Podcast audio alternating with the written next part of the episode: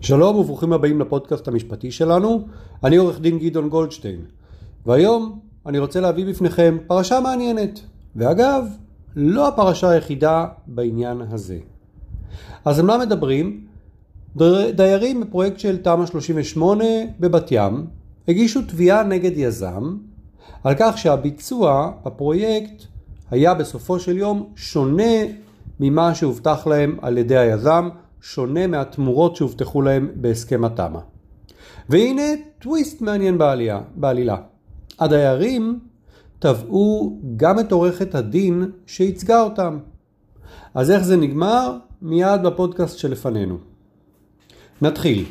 תמ"א 38-1, דיברנו כבר על הסוג של התמ"א הזאת, זה אומר חיזוק של המבנה הקיים, שיפוץ הדירות, או בעצם יותר שיפוץ הבניין הקיים, והוספה של דירות לטובת היזם. הדיירים טענו שהובטחה להם מרפסת של 12 מטר רבוע. אבל מה שקרה שעורכת הדין של הדיירים חתמה בשמם, בהתבסס על ייפוי כוח שהם נתנו לה, על תוכניות אחרות.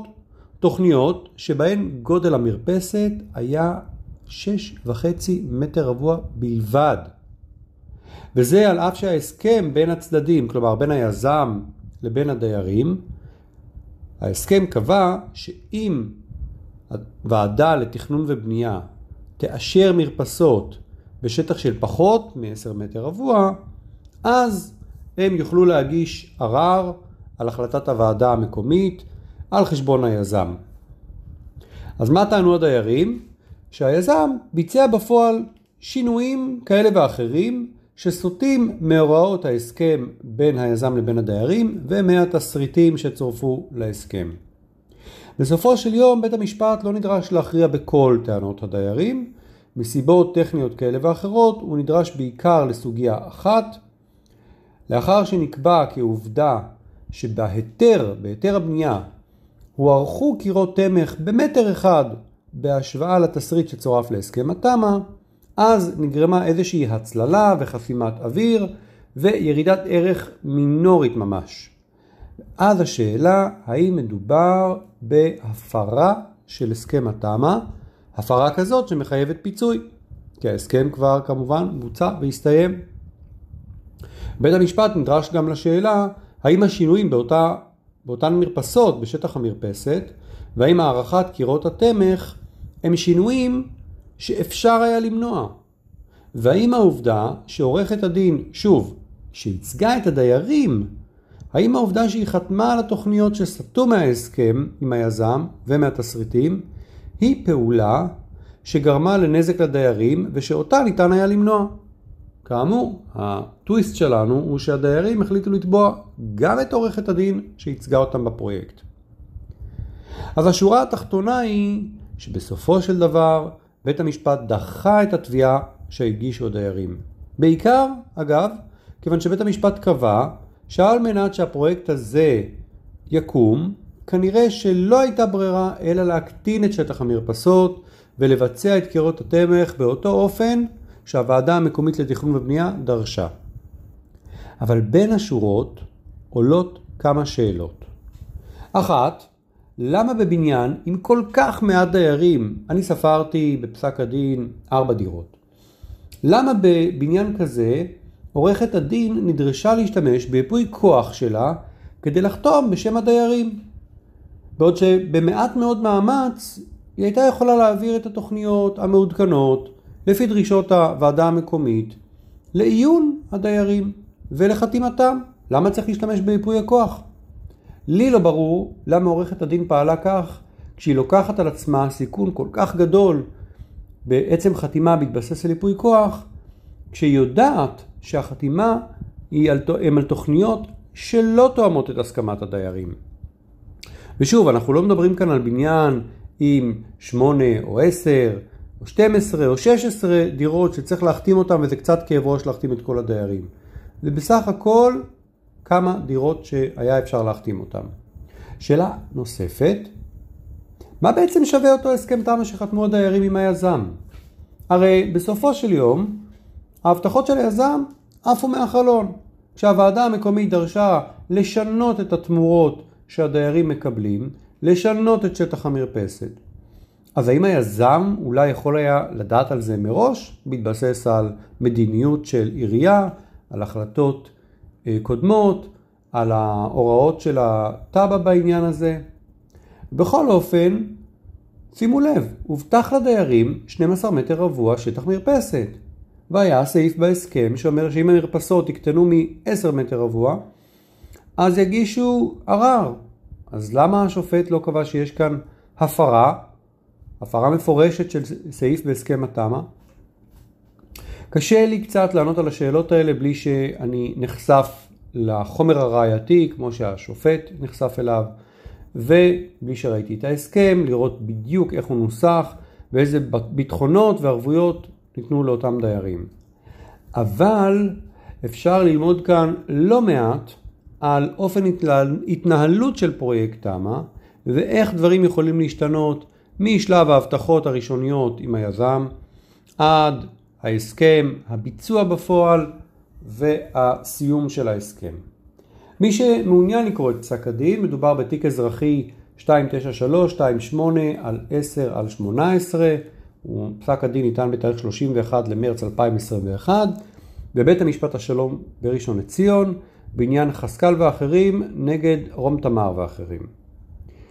שימו לב, מדובר בפסיקה של בית משפט השלום. מה זה אומר? סקרנו כבר בפודקאסט אחר שפסיקת שלום היא לא הלכה מנחה, היא אפילו לא הלכה, אה, כמובן היא לא הלכה אה, מחייבת והיא אפילו לא הלכה מנחה, ולכן נשאלת השאלה, האם אפשר לייחס לפסיקה הזאת איזשהו ערך תקדימי? אולי להקיש במקרה הבא שזה הפסיקה שהגיעה לבית המשפט וכך קבע בית משפט שלום, זה אולי לא יחייב את הערכאה הבאה, זה לא יחייב אפילו בית משפט שלום אחר שידון בתיק דומה, אבל הנה כך פעם אחת קבע בית המשפט, קבע בית המשפט, אולי זו הדרך שבה בית המשפט יקבע גם בסיפור דומה בפעם אחרת. אפשר גם לקרוא בין שורות פסק הדין מה השופטת חשבה על עורכת הדין שייצגה את הדיירים.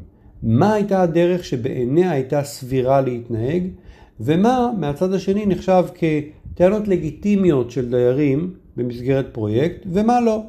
ואיך אנחנו יודעים את זה? השופטת לא רק שדחתה את התביעה, היא גם חייבה את הדיירים בהוצאות משפט, שימו לב, של 75 אלף שקלים. 50 אלף שקלים לטובת היזם ו-25 אלף שקלים לטובת אותה עורכת דין, שהיא עורכת הדין שייצגה את הדיירים בפרויקט, כזכור. אז עצם הסכום מלמד אותנו על משהו, בכל זאת, על, על מה השופטת חשבה, על הלגיטימיות של הטענות של הדיירים. אני אגלה לכם שזה לא המקרה היחיד, שבו יזמי תמ"א נתבעים על ידי דיירים עקב שינוי בתמורות בין מה שהובטח בהתחלה לבין מה שהוועדה לתכנון בסוף אישרה. אני גם מנסה לזכור לכם פסקי דין שיינתנו, כשיינתנו, אבל צריך לזכור כמה דברים בהקשר הזה.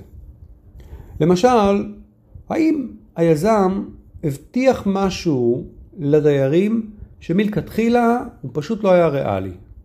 או אולי היזם הבטיח משהו, אבל היה שינוי מדיניות בוועדת התכנון והבנייה, ובסופו של יום היזם לא היה יכול לתת את מה שהוא הבטיח לדיירים. נניח מרפסת בגודל מסוים, כמו ממש בפסק הדין שסקרנו קודם. הבטיח 12, בסוף היה אפשר לתת 6 וחצי. אז האם מראש ידע שלא נותנים, שלא נותנים 12 מטר? או שראה ויכול היה להסתכל על החלטות קודמות ויכול היה לשאול את העירייה ולקבל איזשהו פרה-רולינג, לדבר עם אה, אגף ההנדסה ולהבין שזה בכלל, בכלל לא ריאלי ה-12 מטר האלה.